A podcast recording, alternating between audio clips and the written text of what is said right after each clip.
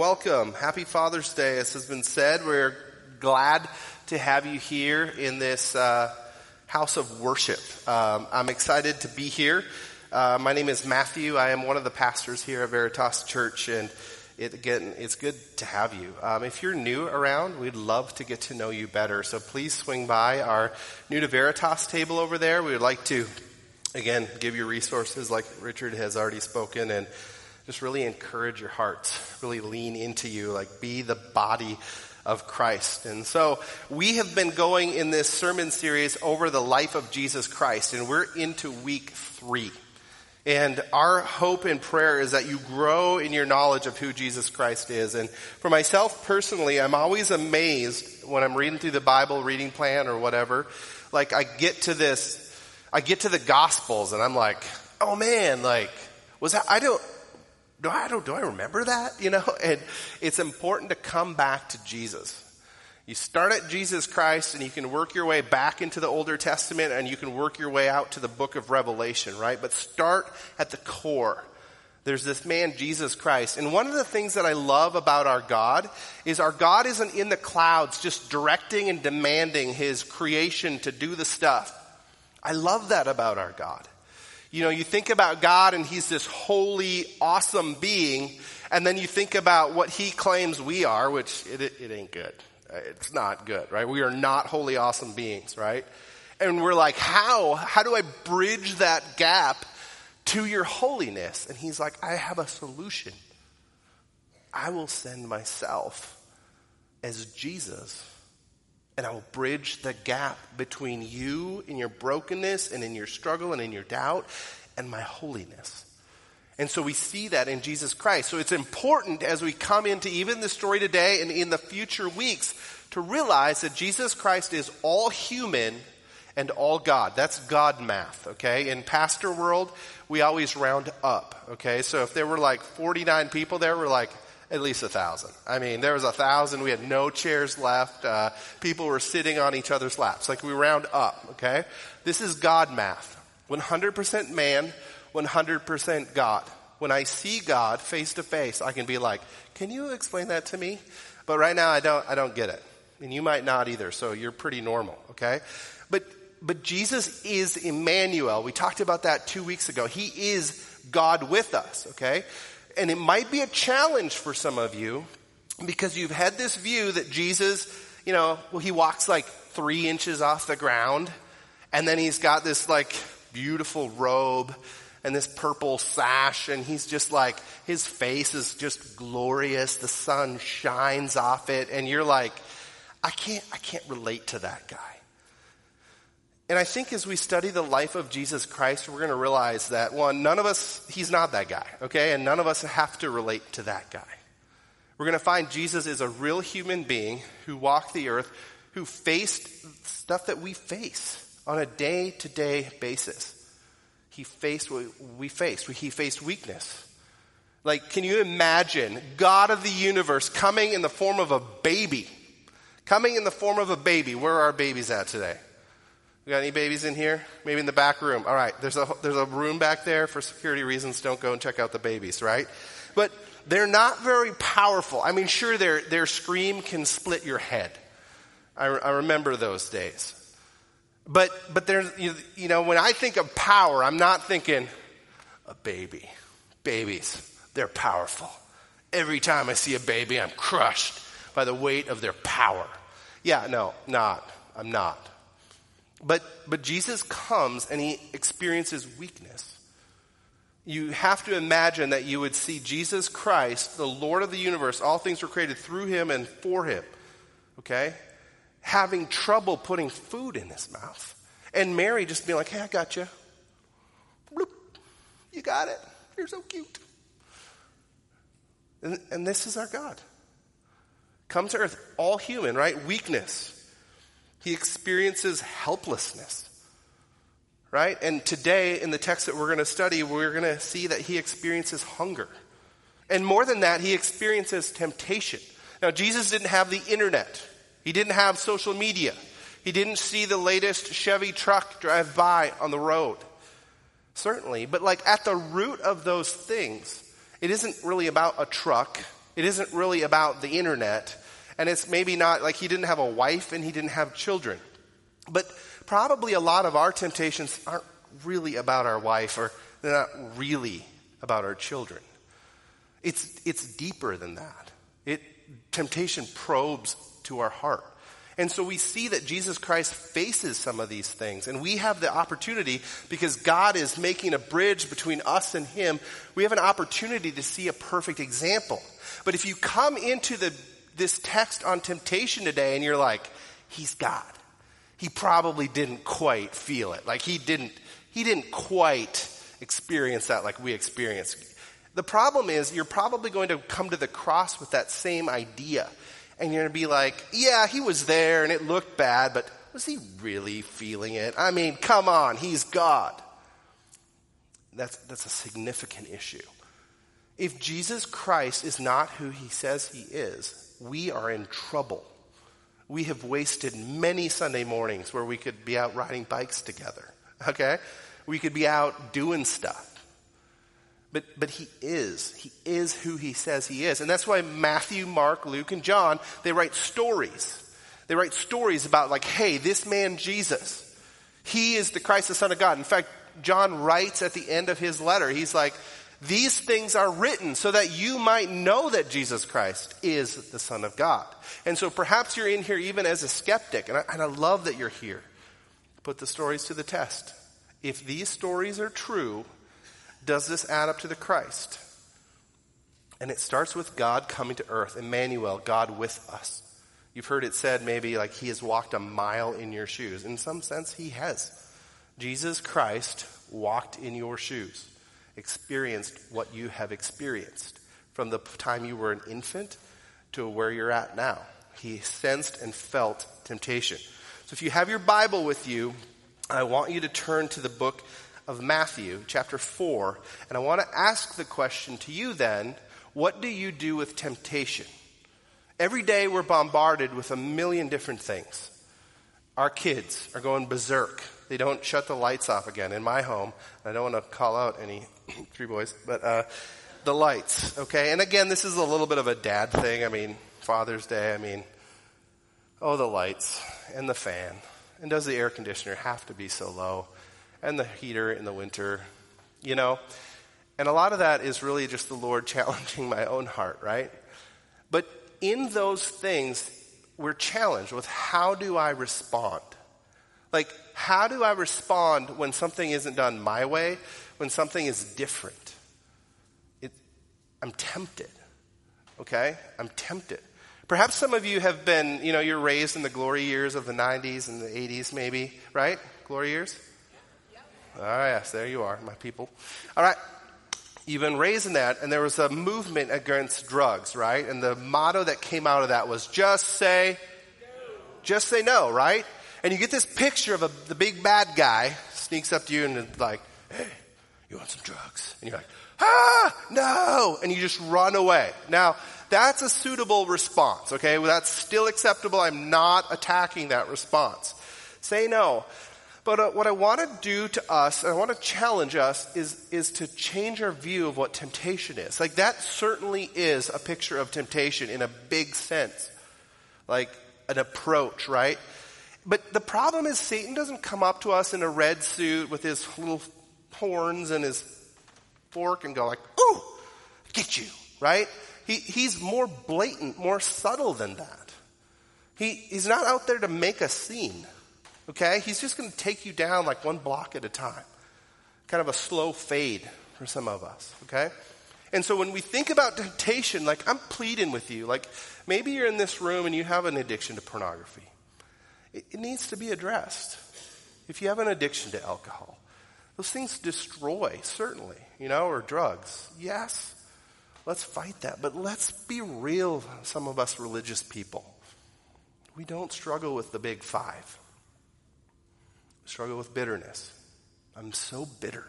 How could they have done this to me? My own spouse, my own mother-in-law, my own father-in-law. Like, how could they do this? Or that neighbor. He moves that fence line one more time. I'm going to deal with it. Anger, control, okay? Like, I'm talking to all of us here. They move the fence line, temptation slips in. How are you going to respond? Did that neighbor all of a sudden not become an image bearer of God? Is God slipped from his throne? Temptation. Temptation. It creeps in, right? Or when your in-laws or when your brother or sister do something and you're like, why? You know better than this. You know better than this. Why do you do that? Temptation, right? It slips in. And it doesn't need to be on Sunday afternoon. It can be Monday. It can be Monday night. It can be Tuesday. It can be Tuesday night. I've had temptation slip in at 2 a.m. I wake up and I start raging. And it ain't against a machine. It's against a person, right? I start spinning out on something. And it's like, what is my response? How am I going to deal with this? So the question is, how do you deal with temptation when it comes up? And again, it's not just drugs. Praise God for many of us. It isn't drugs. But like, how do we deal with the anger? How do we deal with anxiety? Man, the wheels start spinning. How am I going to respond to this? What do I need to do? What do I need to do? How do I save them? How do I save my children? How do I lean into this? How do I provide? How? What am I going to do? What am I going to do? What am I going to do? How do we answer? It's going to happen if it isn't actively happening to us right now. And the point that I want to drive home today, I want to build for you guys today is this. When temptation comes, fight back with what is written. When temptation comes, and it will, fight back with what is written. And I want to build a case for this. Like as you think of your temptation, whether it be your siblings, whether it be other family stuff, whether it be economy, whether it be relationships, like what do you do? How would Jesus encourage you to respond? Now he's the perfect example, okay? And I don't want us to be like, well, he's Jesus. You can't put me up against Jesus. And I think, woe to us. If he's all man and has succeeded, it gives us hope that he might have something that we can lean into. And he gives us hope that when we fail, we can confess our sins, and he's faithful and just to forgive us. But that's the cross. Okay, I'm not going to get that far today. They didn't get me till 3, okay? So let's go to Matthew chapter 4. And I want to talk about temptation. And I want to build that case for us here at Veritas and say, like, how do I respond? So Matthew 4, and I'm going to start in verse 1. Okay, let's get a context here. Jesus was baptized last week, right? Last week, Jesus baptized, right? The dove descends on him. The voice, the Father speaks and says, "This is my Son with whom I am well pleased." And Jesus Christ, not a sinner, not needing to picture the transformation, shows that he's submissive to his Father. He doesn't just send us as church people like, hey, you guys, go be baptized. Go get in dirty water. It'll be fun. Cattle tank. That'll be weird. You go do that. No, he provides us with an example. There's a story in the Old Testament about a king who was told to go wash himself in a river. And he's like, why would I go wash myself in a river? I've got rivers in my neck of the woods. I'll go back and swim in them. And he's challenged. He's like, no, do what the prophet says. And he humbles himself and dips in the river and he's healed. There's a whole story. You should read it. Okay? But there's this picture for us too in his baptism of humility. I'm going to submit. I know who I am, but I know who he is. And I'm going to submit. Okay? So he's been baptized. He's submitting to the plan of God and the activity of God. Okay? So huge spiritual time. He's going to be on the mission of God. And so let's just read. Matthew chapter 4, starting in verse 1. Then Jesus was led by the Spirit into the wilderness to be tempted by the devil. All right. Did I read that right? Jesus is led by the Spirit into the wilderness to be tempted. That doesn't seem very Christian. But the Bible goes on. In fact, in Jesus' prayer, if you look at Matthew chapter 6, verse 13, it says, in the prayer, right, our Father who art in heaven, hallowed be thy name. Your kingdom come, your will be done, right? And towards the end it says, and lead us not into temptation, but deliver us from evil. The ministry, the calling, the Christianity of God is God shaping us, God changing us more into his image. And you get this picture of this human Jesus, right? 100% God, 100% man. Getting tested. Like, is he going to succeed? Is this man who is God going to fall into temptation? Because he feels like we feel. He has weakness like we have weakness. If you go to Judges chapter 3, we see that this is not the first time God has led anyone into temptation. Judges chapter 3, I'm going to read verses 1 and then I'm going to jump to 4. Context is always important. Be sure to check this out. But in Judges chapter 3, verse 1, it says this. Now these are the nations that the Lord, that Yahweh left to test the people of Israel by them. That is, all of Israel who had not experienced all the wars in Canaan. I'm jumping to 4. They were there for testing of Israel to know whether Israel would obey the commandments of the Lord, which he commanded their fathers by the hand of Moses. So the people of Israel lived among the Canaanites, the Hivites, the Amorites, the Perizzites, and the Jebusites.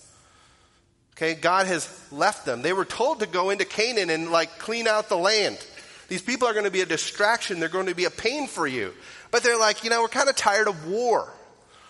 And the problem is they had this ready access to temptation. And eventually over time, when the testing happened, these people fall on their face. They're like, what? That Jebusite lady, she's pretty hot. God, are you providing me a wife? How are you doing this? I can just go visit the neighbors. It'll be great. I'll be happy and I'll feel love. I'm going to go with the Jebusites. And they reject the plan of God. That is at the heart of sin. That is at the heart of temptation. God has a way. God has a plan. And they're like, I'm going to just take this shortcut.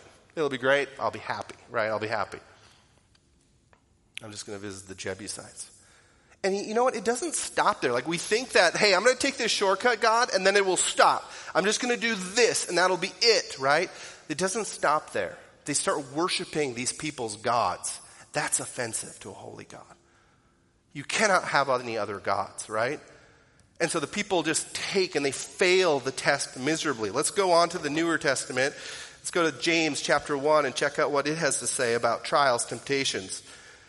Well, James says this, count it all joy, my brothers and sisters, when you meet trials, temptations, tests of various kinds. For you know that the testing of your faith, it produces steadfastness. And let steadfastness have its full effect, that you may be perfect and complete, lacking in nothing. These trials, these tests, they're going to shape you. They're going to hopefully strengthen you. I think of all the trees in derecho that were blown back and forth by the wind. Maybe it was a little bit too extreme, but some of that should strengthen you. When you go out and lift weights, or do something with your muscles. It's the tearing that produces strength. Where your bones have been broken, those seams, if they healed properly, are very strong. A weld in a steel rod is incredibly strong and borderline impossible to break. But it's in these trials that God works and that God strengthens, so don't see them as a loss. And so Jesus is out there, and it's like, who are you, Jesus? Sure, you submitted to baptism, but when you're lured by this, how are you going to do? Well, let's see how he does. Going back to Matthew chapter 4. It says this in verse 2. After fasting 40 days and 40 nights, he was hungry. Duh. I mean, I don't know how you feel about that. Thank you, Captain Obvious. But after fasting 40 days and 40 nights, he was hungry. And the tempter came and said to him, if you are the Son of God, command these stones to become loaves of bread. Command these stones to become loaves of bread. Temptation comes to us in very practical forms. Notice a couple things. It sounds like Genesis 3, right? Did God really say? Did God really say? There's no upfront God didn't say that. If you are the Son of God, did God? You don't have to be yes or no, but just wonder. Did God, is God really Lord? And he tempts Jesus, and he does it very practically, right? We're talking about bread here to a man who's hungry. I think a lot of us like to deal with like, man, if I was in a car wreck, I'd handle it this way. You know, the kind of these big things, and there's something to be thought of, right? But oftentimes, like when you're hungry on Monday, like how do you behave? When you drop the hammer on your toe, how do you, what comes out then? Right? I'm not trying to like minimize sin. I'm trying to say like, man, I need a savior.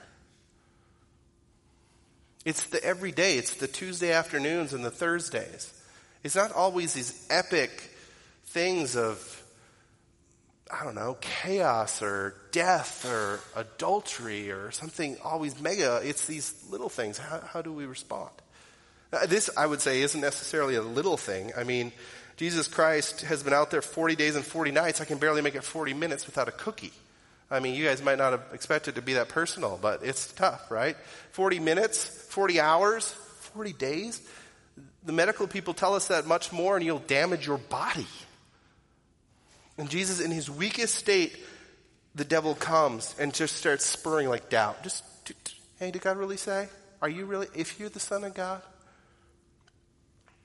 It comes to us in practical forms. But how does Jesus respond?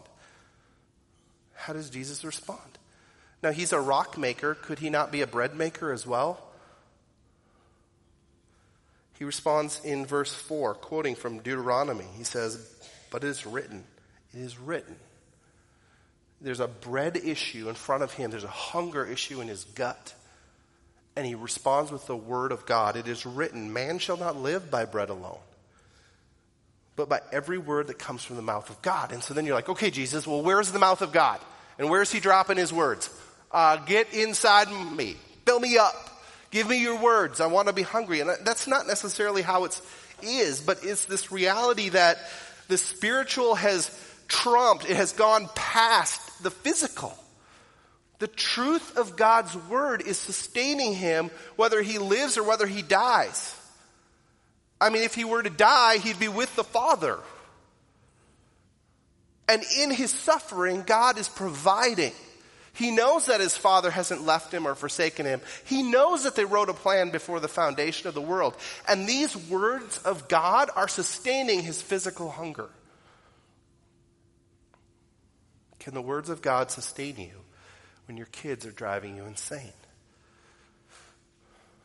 Can the truths of God's word, can you hold your hat on them? Can you hang on to them as a stabilizing bar when you're walking through some of the most difficult times in your life? And brothers and sisters, you can. And Matthew is primarily writing to the Jews here, and they know their story. They were in Egypt. They walked across the Red Sea on dry ground, and they were in the wilderness.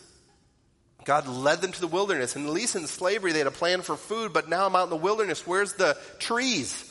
Where's the fruit? What am I supposed to feed my kids? Shall we all catch a snail or a lizard? And we'll feed, well, there's 400,000 of us. And they knew their ancestors had complained against the Lord. And in the wilderness, approached with the temptation of the devil, Jesus doesn't complain. He knows that God has a purpose and a plan, and he doesn't back down on the purpose and plan. God was going to take him through it. So let's go to plan B. The devil shows up and he's like, hey, that didn't work. So let me try again here. So Matthew chapter 4 verses 5 through 7 says this. Then the devil took him to Jerusalem, or the holy city, and set him up on the pinnacle of the temple and said to him, if you are the Son of God, throw yourself down, for it is written, he will command his angels concerning you, and on their hands they will bear you up, lest you strike your foot against a stone. It's almost like the devil took a clue from Jesus' word. You're going to say it is written? Well, I got a Bible verse for you. This comes out of Psalms. You wonder, like, did David know that how his words were going to get used? Who knows? But let's check out Psalms 91, verses 9 through 14. It says this. Because you have made the Lord, Yahweh, your dwelling place, the Most High, who is my refuge, no evil shall be allowed to befall you. No plague come near your tent. For he will command his angels concerning you to guard you in all your ways. On their hands they will bear you up, lest you strike your foot against a stone.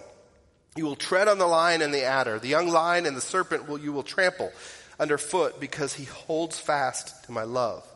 I will deliver him. I will protect him, because he knows my name. And so while temptation can be in practical things, I think temptation can come to us as doubt, as little doubts. God, did you let me strike my foot against a stone? Certainly you were sleeping when I was walking through this difficult time. Where are you? I have fallen down. And Jesus has offered this, right? I mean, it would have been huge, it would have been mega significant if Jesus would have been like, okay, I'm doing it. But a lot of us fall to this temptation regularly. We go into meetings unprepared. God's got me. We have these gifts and abilities that God has given, and we just sit on our hands. God will do it. Whatever. At least that's how I struggle with it. I think on the flip side, it's, again, that temptation of like, God doesn't know that I'm struggling right now. And he's just totally failed. He's probably sleeping, probably off helping someone in a different nation. And I'm here. And this comes better in relationship, but like,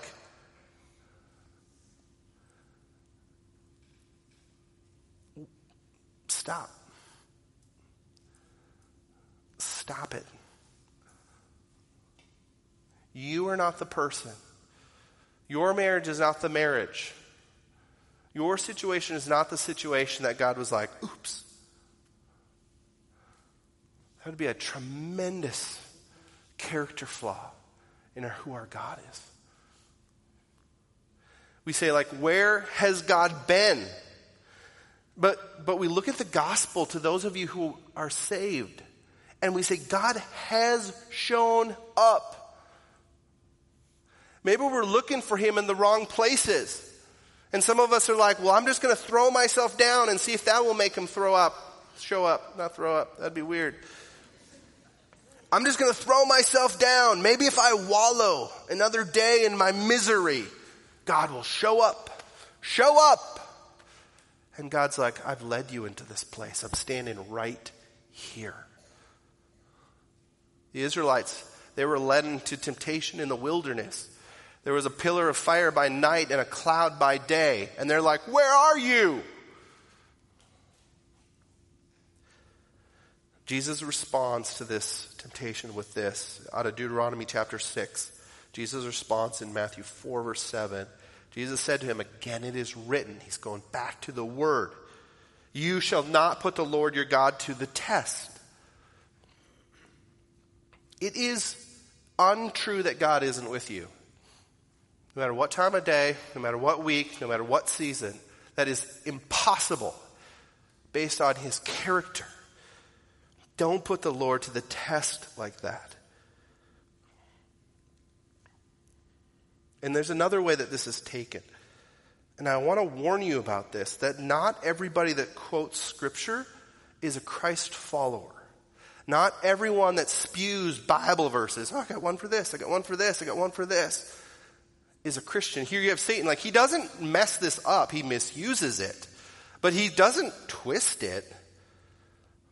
And we see this in, like, the prosperity gospel.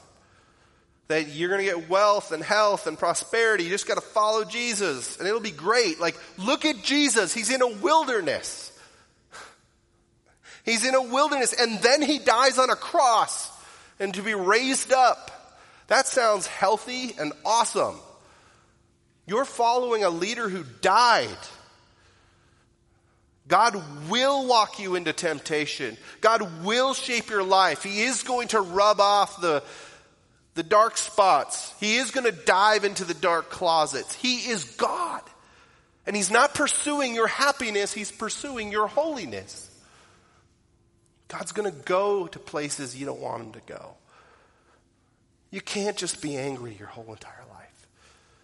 You can't just be anxious your whole entire life. He says, here I am. Like, I love you. I care about you. I'm never going to leave you or forsake you. I can pierce the loneliness. I can address this. He's not just going to leave you there. Don't test God in these ways. Watch out for fools who use Bible verses. Bleep, bleep. Got another one for that. Got another one for that. Satan used Bible verses. He knew the Bible well. So, third thing, right? Third time's a charm, right? Matthew 4, verses 8 and 9 says this. The devil took him to a very high mountain, showing him all the kingdoms of the world and their glory. And he said to him, all these I will give you if you fall down and worship me. And this is where I think Satan cuts to the chase. Like, this is what this is about. I don't think this is about bread. I don't think this is about the temple. I think this is about the worship. All of this. Just worship me. I mean, that's what it's about. Like, I'm not tempting you to eat. I'm tempting you to worship. And by worship, I'm tempting you to doubt God and worship me. Like, here's a shortcut. We'll just do it this way. It'll feel great, or it'll numb your pain. It's all good. Let's just do this. We can make it fast, simple. If you fall down and worship me.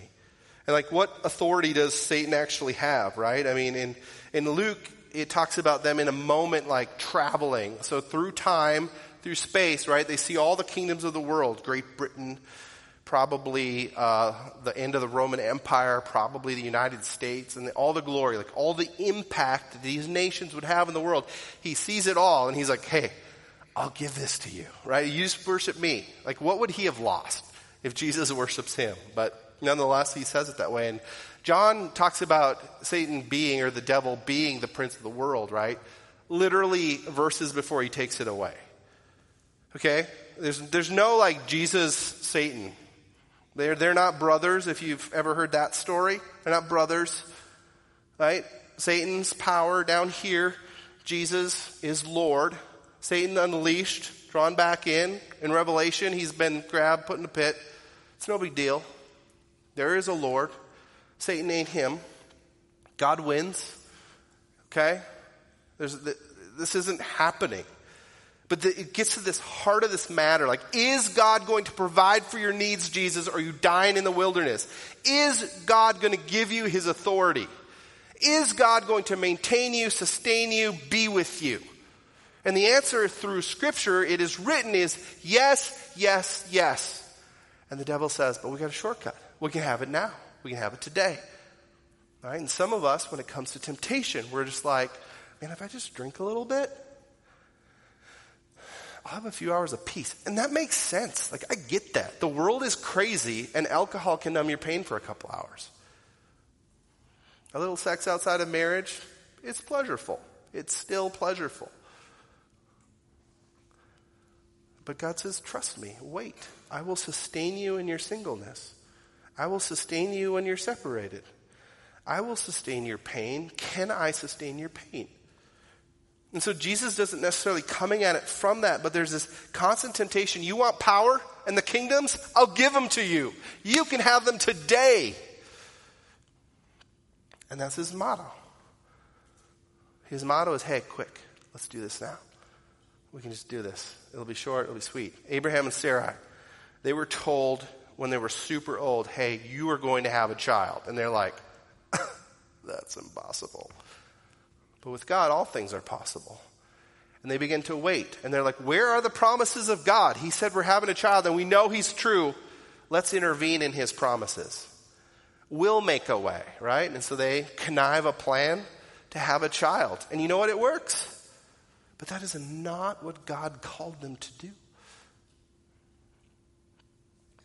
It might have been less about having a child and more about trusting that God was going to do a work. And Abraham and Sarah were like, well, we're trying to cover your tail. You said child. We didn't have a child. We went from 80 to like 90. We thought we would help you out. Like, we want you to look good, God. And God says, I will bring life. And I'll do it in my timing, in my miraculous way, so that no one can get the glory. And Satan said to them, he's not coming. It's not going to happen. Take your slave. You can have a child. And they acted. They superseded God's plan. They jumped. So Satan makes an offer to God. Jesus, here you go. I'll give you the world right now, supposedly. And Jesus doesn't take it. Jesus trusts the Father.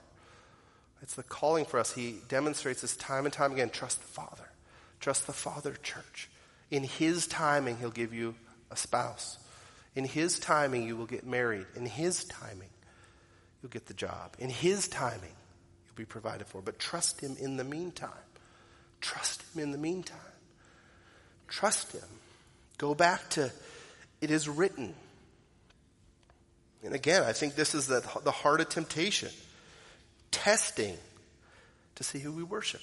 Jesus, you showed a sign. You got baptized. Good for you. You're with God. But what about temptation? Let's go on the negative side. So baptism is positive. Temptation is negative. Okay, so we see that in temptation, it is not a sin. But acting on temptation is sinful. When you short who God is, this is how we can relate. If it's the pickup truck, you're like, Jesus didn't have a pickup truck. He only had a mule, okay? So maybe he's jealous of his neighbor's mule, right? The heart of those two issues is exactly the same thing. God, you want me to drive around in this clunk of junk another year? God, you have not provided me with enough financial resources so I can get the pickup I want. God, what are you doing? Or maybe more significantly, God, you failed. Like that which God brought together, let not man separate. God, you failed me in a spouse. I'm going to go look at some pornography. God, you failed me. God, I'm a single person and I need to get to this point, but I need to feel loved. And you are shorting me. You are withholding that depth of relationship from me. I cannot survive without this intimacy in my life. And you are failing me, so I will take a shortcut. That is sin. That is falling to temptation. Jesus trusts the Father. Trust the Father, right? God's going to give him power. God's going to give him authority, right? Verse 10, Jesus says to Satan, be gone, right? This isn't a question of who's going to win. Is Satan going to punch him in the face? No, because Satan is far less superior than Yahweh. God wins. Be gone, Satan. Boom. What does the next verse say? He leaves. It doesn't say it next. Let's think of another verse. But it says, Jesus says, you shall worship. Again, it is written. It is written. You shall worship the Lord your God, and him only shall you serve. It's the calling to us as believers.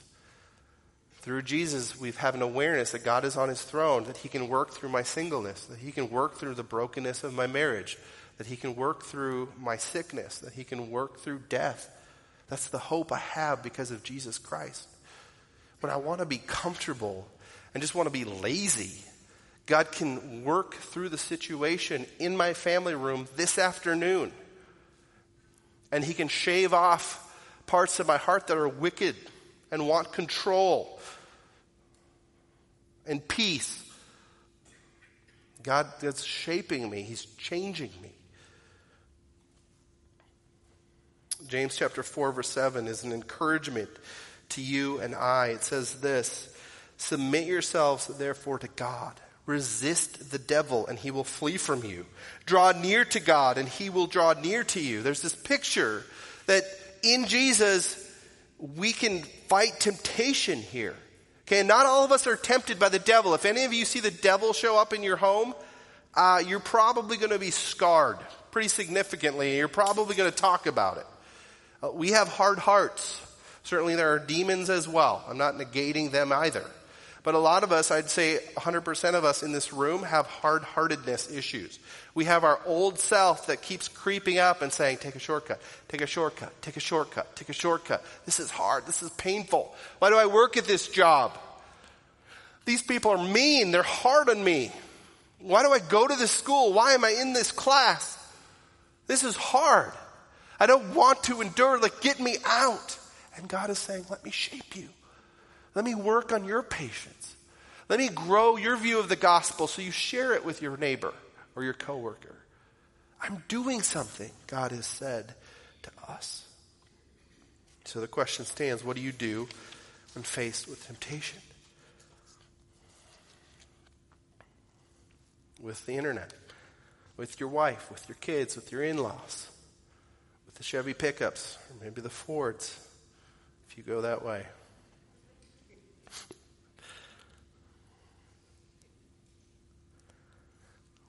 These things reveal things about our worship. It is just a pickup. It is just a landline. But it reveals something so much greater in us. And man, folks, we need a Savior. As I study this, I see how I fall to temptation so easily. I just get angry. I'm not punching any holes in the walls, but I'm bitter. I want control. Do this my way. Do this way. And God says, I'm in control. The silence in your house doesn't eternally matter. And you have me, and I am enough. And I'm like, well, I want you, and I want silence. Is that okay? Let's spiritualize it a little bit. It'll be better. And he's just like, I got you. His word says I got you, okay?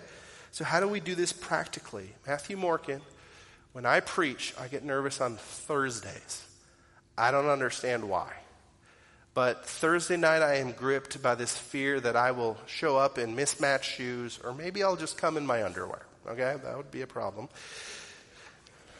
And it's irrational. Like, my goodness, I am over 40 years old. Could I have not gotten over this when I was 16?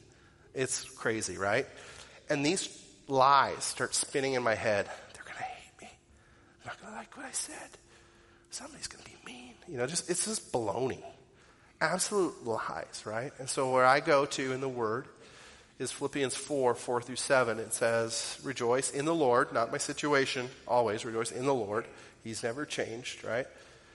Again, I say rejoice. Let your reasonableness be known to all. The Lord is at hand. God is here, right? Be anxious about nothing, but in everything by prayer and supplication with thanksgiving, present your requests to God. And the peace of God, which transcends all understanding, we don't get it, will guard your heart and your mind in Christ Jesus. And I quote that, and my anxiety just goes away. No, it doesn't. I still am nervous, still have trouble sleeping. Drives me nuts. Happens almost every time so far. But you know what happens there is that my truth and my scenario are speaking, hey, you're going to probably fail. Like, God isn't going to be with you. He's probably going to be asleep in that Sunday morning. He needs a rest. He's God and sovereign. You always talk about that. Like, he probably will drop the ball. There will just be mean people there. It'll be terrible, and you'll be eaten alive. And those are lies. Because Scripture says that God will be here. Okay? It's a very practical thing from speaking to you all and sitting at home on Thursdays, and the tempter comes in there and says, doubt God, doubt God, doubt God, doubt God, doubt God, doubt God. That is the heart of his message to you, whether it be alcohol, whether it be adultery, whether it be pornography, whether it be anger, whether it be control, whether it be bitterness. It says, doubt God, doubt God, doubt God. He's going to fail you. And what I tell my little feelings, some days it's better than others, is that this is true, and you are lying to me. And so, church, this is just my story. You might do it a different way. But I want to plead with you to be people of the Word, to dive into your Bible reading plans and know what has been written. This is how God acted to Israel when they were in doubt. This is how God acted to Israel when they were angry. This is how God acted to Israel. Israel is, in that sense, is gone. Those people's bones have turned to powder, but God is still alive. And he is active in 2023. And his character, he exudes it. It's available to you. It's available to me. Tell your feelings to wrap yourselves around those truths. Know what has been written. Memorize Scripture. The text I quoted to you, I've said to myself, this isn't pastor math. I probably said it to myself over 1,000 times. And again, like I quoted a Bible verse and my anxiety doesn't just drop off. But it's true, and my feelings in that moment are not. God is at work. God is at work. God is doing something. And I know who the weak link in that story is. It's this guy. But he is telling the truth. He loves me. He will not leave me. He will not forsake me. He's called me to himself before the foundations of the world. Like, he's not going to, just like he was not going to abandon Jesus in the wilderness, like, oh, you're going to die. He's with me. Church, let's be a church that leans into the word, leans into the truth. And we see at the end of our text that God sends the angels and they feed Jesus Christ. They give him sustenance. God didn't abandon him out in the wilderness. God provided for him at the right time. So Jesus walks through the temptations perfectly and gives us the hope that we need to walk through temptation. And not just the temptation to murder somebody or do drugs, though those things might be on your mind. It's the temptation to process your anger, the temptation to lash out in control or bitterness or whatever attacks you. God gives us a picture. He bridges that gap. So folks, lean into the word. It is written, applies to those practical things in life, or God's a liar. He speaks the truth. Let's pray together. God, I'm thankful for your church. Lord, I'm thankful for your word. God, I love how you have not only commanded, but you care enough to give us the way or give us direction. God, and in Jesus Christ, we see this lived out. Father, I don't know everybody's story in this room, but I know there's temptation. God, primarily because I'm tempted. Father, I pray that we would consider, like, who are you, God? That you would stir in us a hunger to know you better. God, that when the tempter comes and offers us shortcuts for our relationships, shortcuts for our pain, shortcuts for, there's so many things. God, that we would see that you have a greater plan. But help us know you so that we can trust you in that. God, I pray for the scenarios that are out there. God, may they sense that your peace over them. God, that you are doing something greater. Lord, you are very good. Help our unbelief. Help us trust you. In Jesus' name we pray. Amen.